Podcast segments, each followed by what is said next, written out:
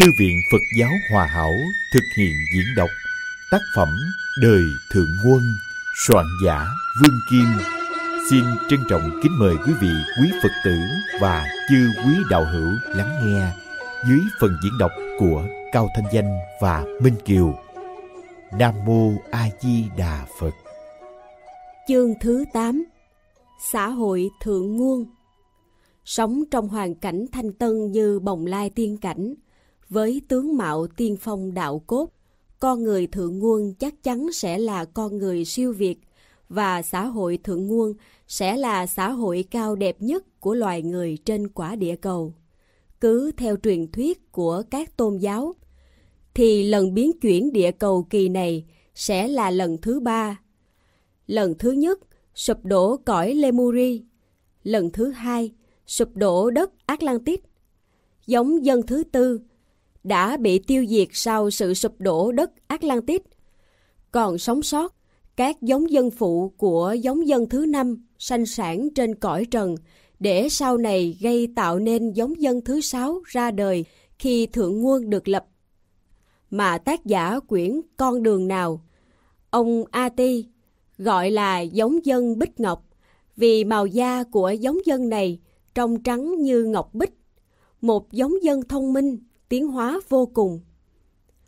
Bản chất giống dân Bích Ngọc Giống dân Bích Ngọc rất mực thông minh, dĩnh ngộ, hầu hết là hiền nhân thánh triết, có lắm tài phép, biết bay trên không và nổi trên mặt nước, như ông thanh sĩ đã nhận. Mẹ đế con không phao mà nổi, không cánh mà bay tới xa gần. Ấy là người đại thế giới tân, ai cũng vẫn hiền nhân thông thái. Ông Ba Thới cũng nhận người thượng quân biết bay như Kim Cổ Kỳ Quan đã viết. Đạo trung dung xà đắc hóa long, người thời không cánh không lông bay dài. Nhờ biết phi đẳng nên hạng người tài trí ấy thường ngao du bốn phương một cách tự tại như ông thanh sĩ đã nhận. Nhiều người biết phi đằng rất giống, thường ngao du khắp bốn phương trời.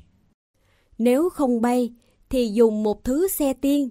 Mỗi khi muốn xe dịch, thì dưới chân hiện ra một thứ xe hai bánh chạy vo vo theo ý muốn.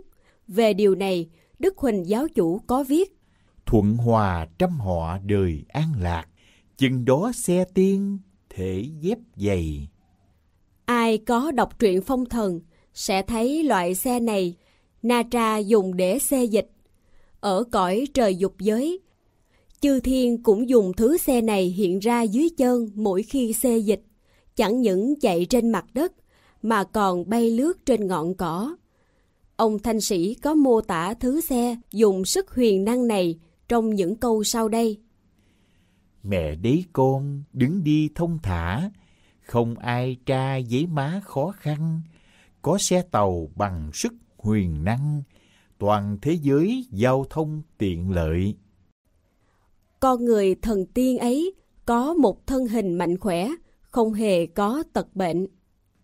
Mẹ đế con thật là đời mới, mọi việc đều khác lối thường tình, không ai mang tật bệnh nơi mình, người nào cũng thân hình mạnh khỏe. Cho nên, đời sống đến muôn tuổi, như ông Ba Thới đã viết trong Kim Cổ Kỳ Quan. Người tốt tươi ăn nói vui cười, một muôn tri hậu tuổi người so le. Nhưng tuổi thọ ấy càng xuống trung nguồn và hạ nguồn thì càng giảm bớt, nghĩa là có so le, như Kim Cổ Kỳ Quan cho biết. Lập thượng nguồn tuổi cả một muôn, trung nguồn giữ dạ phép khuôn trên ngàn còn sanh tử dữ chẳng đặng toàn, muôn sao sanh dạ xóm làng dọc ngang, biến trung quân trời đất sự tan, lập đời thượng cổ nhất ban Phật trời. Con người thượng nguồn thuộc về con trai, thì một dạ trung can, còn con gái thì một lòng trinh tiết. Về trai trung can, ông Ba Thới có viết Trai thời thọ sắc triều đình, mão vàng thẻ bạc, minh tình trung can. Còn về con gái Trinh. Gái rồi lòng trinh tiết khôn lanh, gặp trai trí cả tương tranh tương phùng. Hoặc giả.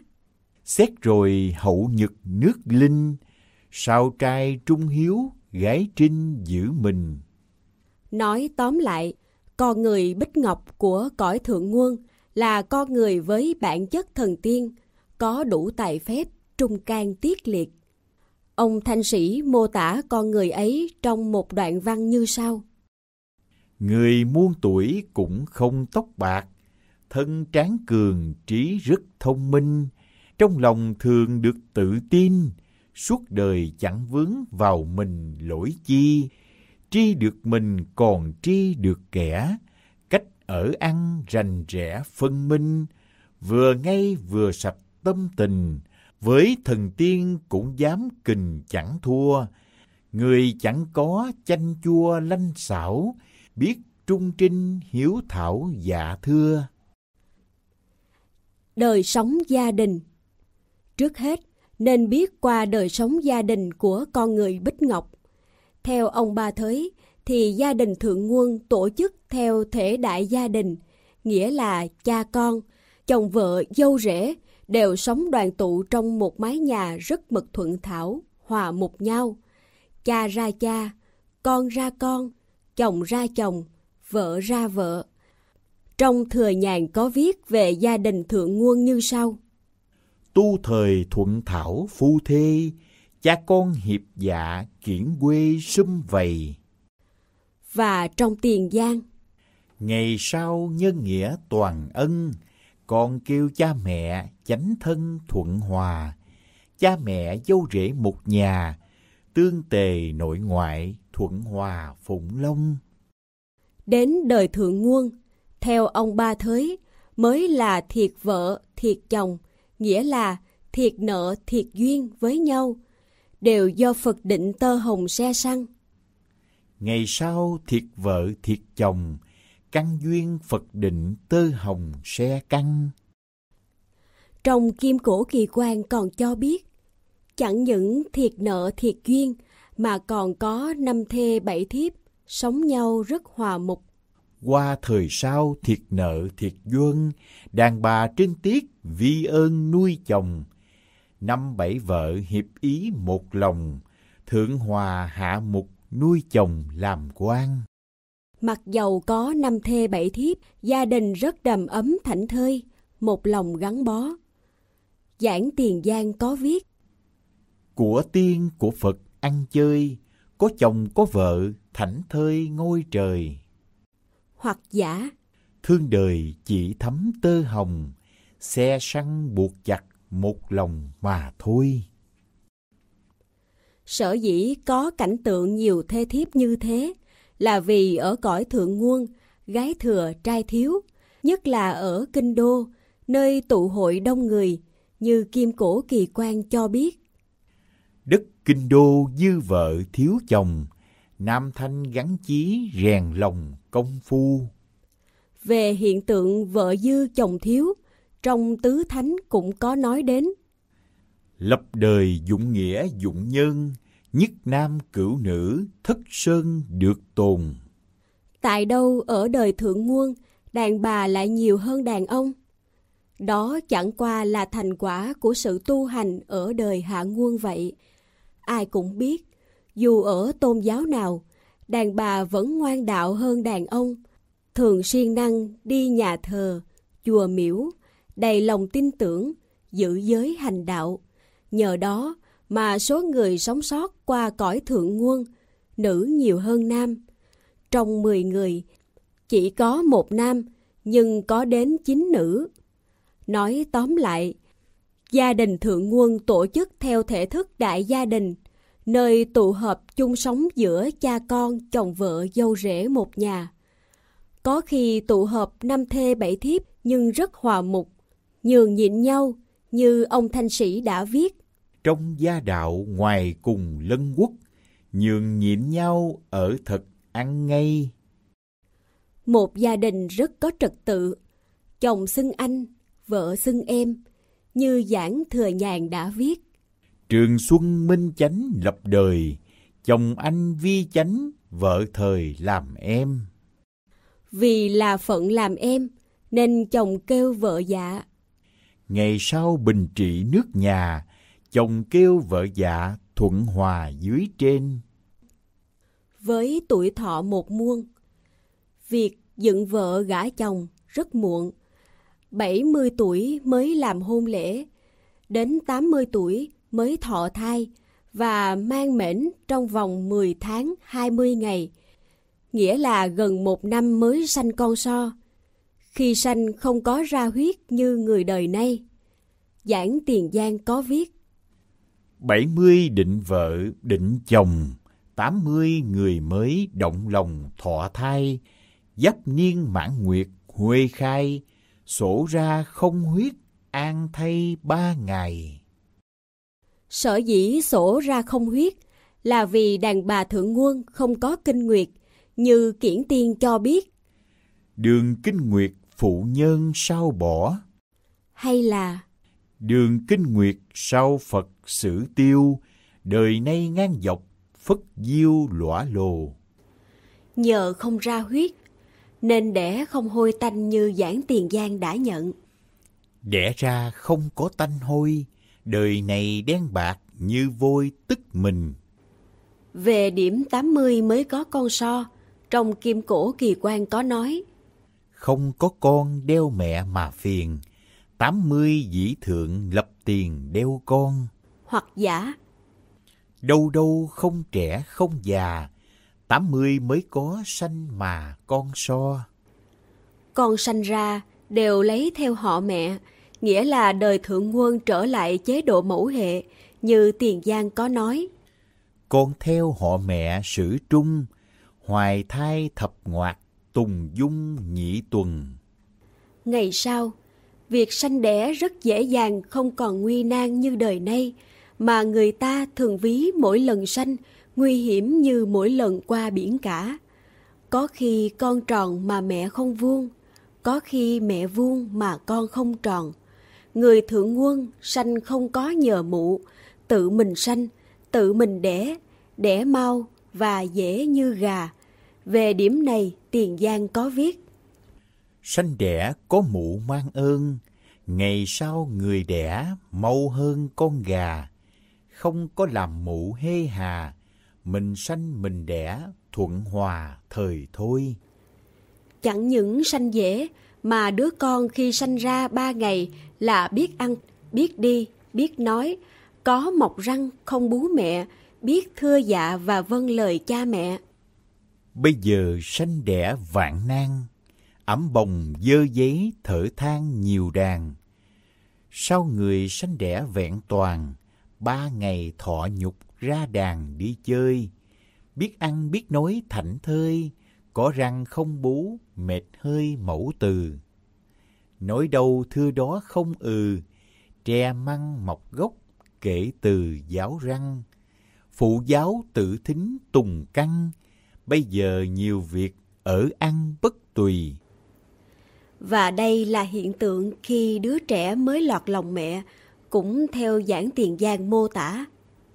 Mới đẻ con lòng thánh tiên, tu oa nhớ Phật không nghiêng cái mình, hai mắt trực ngó thiên đình, lớn lên cái dạ tùng tình khai tâm. Khai tâm hà sự bất thâm, hậu nhật không có khai tâm việt tà. Sinh thai không lửa ấm hòa, ba ngày tắm rửa huyết tà có đâu. Sanh ra là biết dạ thưa, giữ theo lễ nghi khuôn phép của con nhà gia giáo, luôn luôn cung kính bề trên như Tiền Giang đã viết. Con thời thưa dạ mới nên, lễ nghi phép tắc dưới trên một lòng. Nói tóm lại, đời sống gia đình của con người thượng nguồn tổ chức theo lề lối đại gia đình. Tất cả gia quyến, cha con, chồng vợ, dâu rể, ở chung năm bảy người, có cả họ hàng năm bảy chủ, cùng chung một nhà, nhưng rất hiệp tình nhất ý như Kiển Tiên đã viết.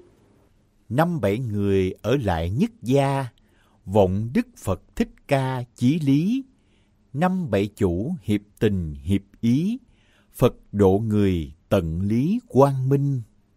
Và khi tứ hải sum họp, thì cùng một lòng một dạ, dầu bà con xa, cũng xem nhau ruột thịt. Không như thời này, bà con chỉ ở bề mặt. Tứ hải quy kế cận nước non, sau sum họp bà con một dạ. Người coi lạ, tâm tình không lạ, mặt bà con mà dạ người dân. Nói trước mặt phải sợ sau lưng, sau kết nghĩa bà con ruột thịt. Đức Huỳnh giáo chủ cũng nhận sau này bốn biển một nhà, vì rằng tất cả đều cùng chung một cha, Phật Thánh. Bốn biển một nhà, cha Phật Thánh, thì là dân sự hết tàn ngang. Đời sống xã hội Như đã biết, đời thượng nguồn là một cõi đời bốn biển một nhà, cùng chung một cha Phật Thánh, một đời sống phàm thánh đồng cư. Mặc dù không có chia giai cấp nhân ngã, nhưng đời sống của xã hội thượng nguồn có chỗ khác giữa bậc Phật Thánh Tiên và người phàm tục. Tuy được sanh qua cõi thượng nguồn, toàn là hạng người hiền đức, nhưng đó chỉ là bậc hiền. Chớ chưa đắc quả thánh, huống chi trong hạng hiền đó, còn có kẻ phước đức nhiều, người phước đức ít. Thành thử, khi sanh qua đời thượng nguồn, do phước đức tu tập trong đời hạ nguồn nhiều hay ít, mà sự hưởng thọ ở cõi thượng nguồn có thấp, có cao. Đời sống xã hội do đó có thể chia ra làm hai bậc, bậc thần tiên và hàng phàm tục. Bậc thần tiên thì được hưởng nhiều phước báo hơn hạng phàm tục. Chẳng hạn như về lúa gạo thì có thứ tự nhiên mọc lớn bằng trái dừa, có thứ bằng ngón tay và mất công cày cấy. Về việc đi đứng, bậc thánh tiên thì phi đằng hay đi xe tiên, còn hạng phàm phu thì đi chân hoặc đi xe, đi tàu đủ thứ. Nói tóm lại, bậc thần tiên thì sống nhàn hạ hơn. Đến như hạng phàm tục thì phải làm lụng, mặc dầu nhẹ nhàng hơn cõi đời hạ nguồn, nhưng phải mất công làm mới có mà ăn. Chẳng hạn như cày cuốc, làm nhiều nghề nghiệp sanh nhai như chài lưới, buôn bán, trồng dâu, nuôi tầm, dệt tơ lụa. Chỉ khác nhau phương tiện sanh sống, còn kỳ dư về tánh tình, phong tục, tập quán đều gần giống nhau giữa phàm và thánh. Về quan cảnh, chúng ta sẽ thấy cõi thượng nguồn, người nào cũng ở nhà ngói, như ông Ba Thới cho biết. Hậu thế gia phú vô bần, ở đều nhà ngói cõi trần xung vinh. Tiền Giang Nhà phố dãy ngang dãy dọc, quán xá rất phồn tập. Nơi nơi nhà dọc dãy ngang, phố phường quán xá hiển vang vui mừng. Nào chợ búa tấp nập, nhóm ngày nhóm đêm, dưới sông tàu chạy, trên bờ xe cộ nhộn nhàng. Chợ đêm ngày nhóm cũng thường thường, chùa công lui tới chật đường người ta, dưới sông thời tàu chạy rần rần, trên bờ xe máy ngựa trần chạy đua, mười bảy nước đâu đó cũng thua, lầu đài phố xá thành vua tốt kỳ. Kim cổ kỳ quan. Việc buôn bán mặc dù đông đảo tấp nập, nhưng đâu đó đều êm ru, không náo loạn, cãi cọ hay gây gỗ nhau. Bán buôn không có rần rần, người thời đông đảo phân trần êm ru. Mà được như thế là nhờ buôn bán công bình, có phân có tắc. Thương đời buôn bán công bình, có phân có tắc, an tình nhân dân. Đã có phân có tắc, mà hàng hóa chỉ bán có một giá, không có nói thách như đời nay. Đến ngày sau buôn bán có cân, cá tôm một giá, không phân ít nhiều. Nước phản nam, nước lộn hai chiều. Lúa gạo một giá, mỹ miều hai mai. Hoặc giả, Thương đời quân chánh nhân ân, lúa gạo không giá, không phân ít nhiều. có điều là chợ không góp như hiện nay. mười tám nước ăn ở một tràng, chợ nào không góp xóm làng an ninh. Về nghề nghiệp cũng thế, Tuy theo phước đức đã gieo trồng mà ở đời thượng nguồn có phân ra người làm nghề này, kẻ làm nghiệp nọ. Đó chẳng qua duyên nghiệp của mỗi người do trời Phật định, chớ không ai tự tiện chọn nghề nghiệp cho riêng mình. Chư nghề hậu nhật Phật khai, nghề nào chánh lý phần ai thời nhờ. Những nghề vật thực bây giờ, ngày sau Phật biến dựng cờ huần lai. Có người chuyên nghề cày cuốc, chài lưới. Mệt thời nằm nghỉ khỏe cuốc cày, kẻ chài người lưới đêm ngày như nhau, kẻ đi trước người thời đi sau, kẻ về người tới đâu đâu một đường. Về tập quán phong tục, chúng ta sẽ thấy người thượng nguồn sống rất đơn giản, sống thiên về tâm linh hơn vật dục. Bao nhiêu thói hư tật xấu của thời thượng ngày nay, người thượng nguồn đều hủy bỏ. Không có lòng thù nghịch hay oán cừu như Đức Huỳnh giáo chủ cho biết. Đời nay nặng việc thuế sưu, thượng nguồn thông thả, oán cừu cũng không. Không còn mũi mồng nên ngủ không cần giăng mùng. Ngày sau các nước không mùng, nghỉ ngơi có chỗ, chung cùng có nơi. Không bệnh hoạn, đau ốm, nên không có thuốc men. Ngày sau không có bệnh đau, thuốc gì không có, lo ăn lo làm. Hoặc giả Việc thuốc nam thuốc bắc vô ân, ngày sau thôi cũng vô phân thuốc rồi.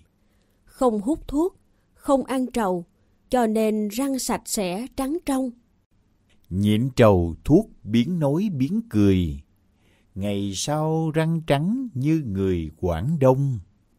Không uống nước trà, mà chỉ uống hồng cúc, vừa mỹ miều vừa thơm tho.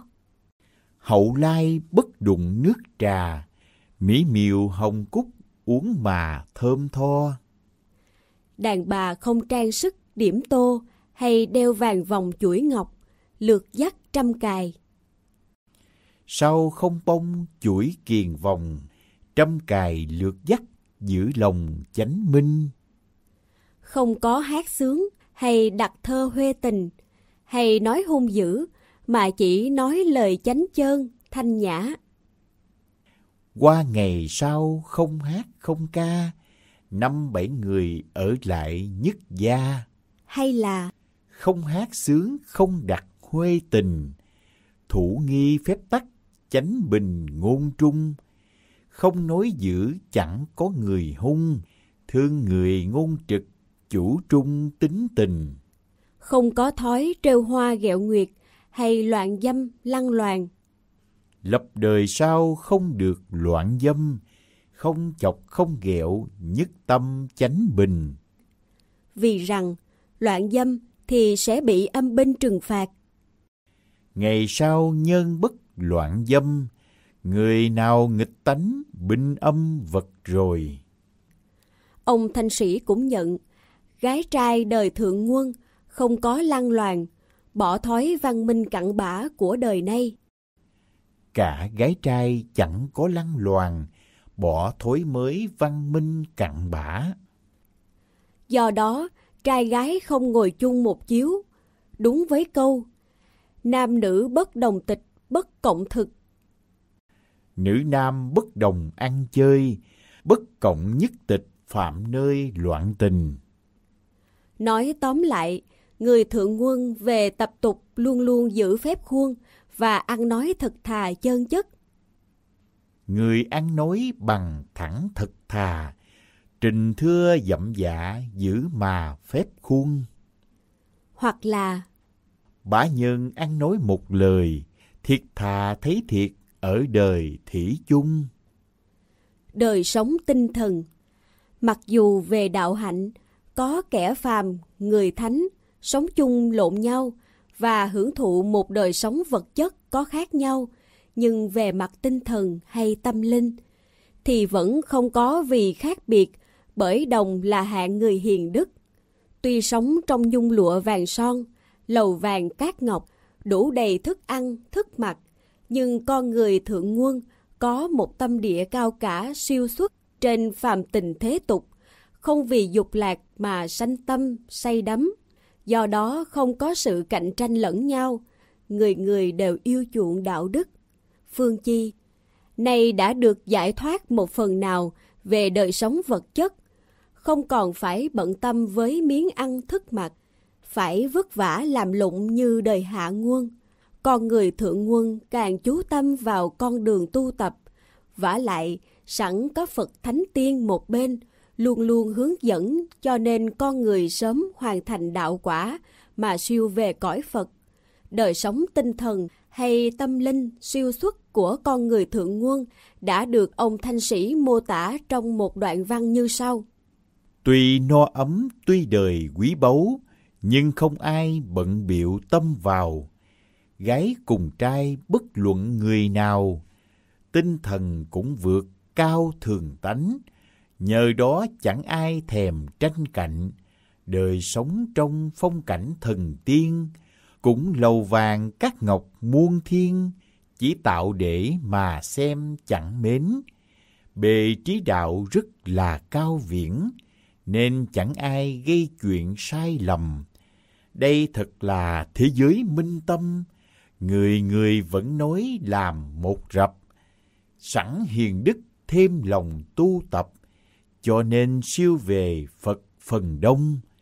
Bườm to thêm gió thuận xuôi dòng, đưa thuyền đến bến trong giây lát.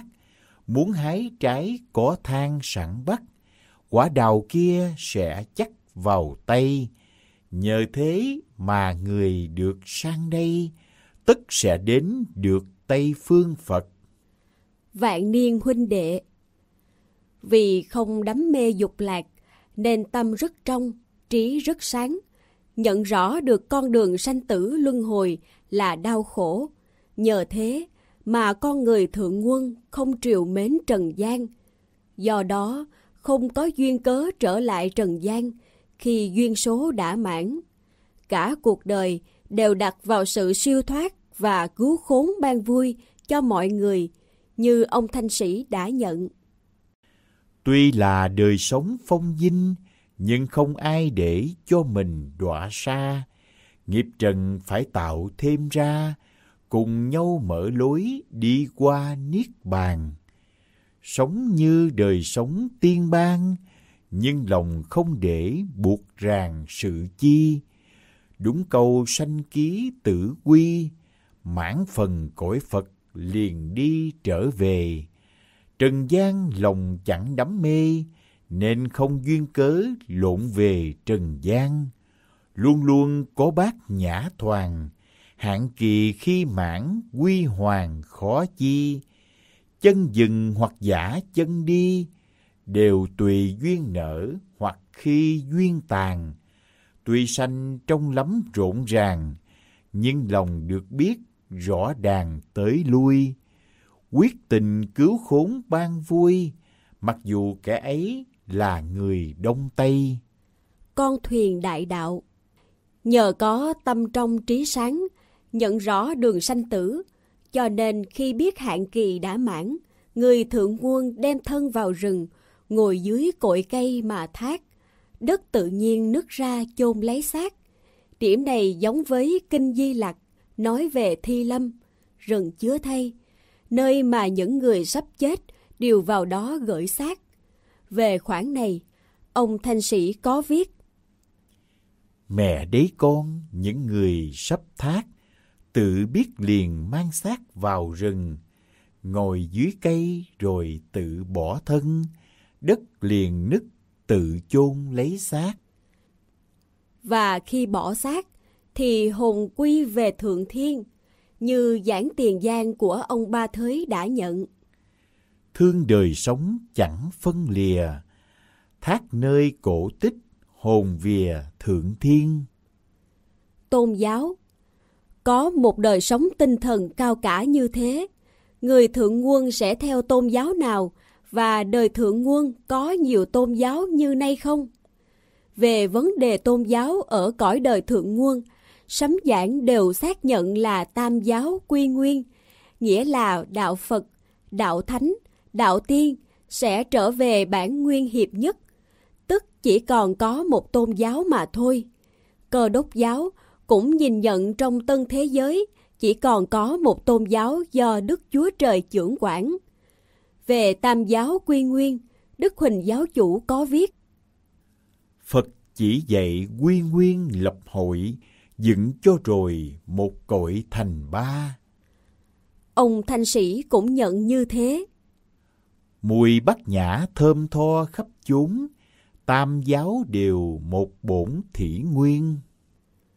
Qua đời thượng nguồn, vì là nguồn tái tạo, nguồn mới sáng lập, trong gia đình chưa có ai chết bởi tuổi thọ trên muôn, cho nên không có bàn thờ để thờ phượng tổ tiên. Mỗi nước có lập một cái chùa công hay một cái phủ thờ như ông Ba Thới cho biết. Tôi nói những chuyện minh mông, ngày sau có lập chùa công phủ thờ. Hay là Nhà sau không có bàn thờ, chùa công đài cát, phủ thờ an nơi. Vì vậy, mỗi nước chỉ có một kiển chùa.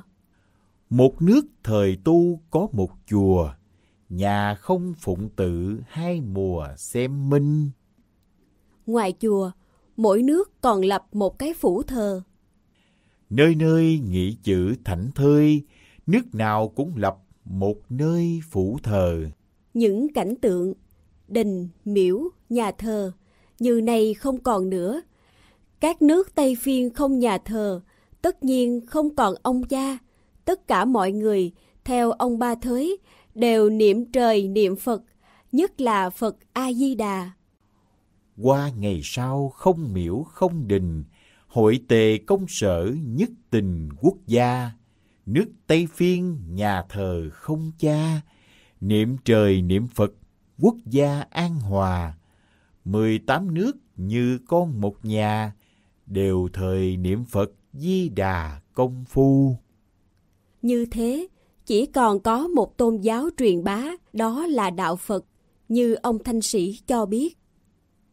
Thế nên dù sau cuộc lập đời, đạo Phật vẫn khắp nơi truyền bá. Và vị lãnh sứ mạng hóa độ trong đời thượng nguồn, không ai khác hơn là Đức Phật Di Lặc từ cõi trời đâu xuất xuống. Ngài ngồi dưới cội cây long hoa vì chúng sanh, nói ra những thời pháp chưa từng nghe thấy. Mẹ đế con sang qua đời mới, mỗi nơi đều có cội long hoa, dưới cội thường có Đức Phật Đà, vì sanh chúng nối ra pháp báu. Rằm tháng 10 Nhờ nghe được pháp màu và gắn công tu tỉnh mà nhiều người đắc đạo có lục thông. Mẹ đế con nhiều người đắc đạo có lục thông tự dạo bốn phương, nơi Phật Đà rộng mở đạo trường, nói nhiều pháp chưa tường nghe đến. Sống trong không khí đạo đức thơm tho, mọi người đều mến đạo, không sanh lòng nhàm chán, đời sống chan chứa đạo màu. Mẹ đế con đến đây đáng mến, càng mến càng đưa đến đạo màu.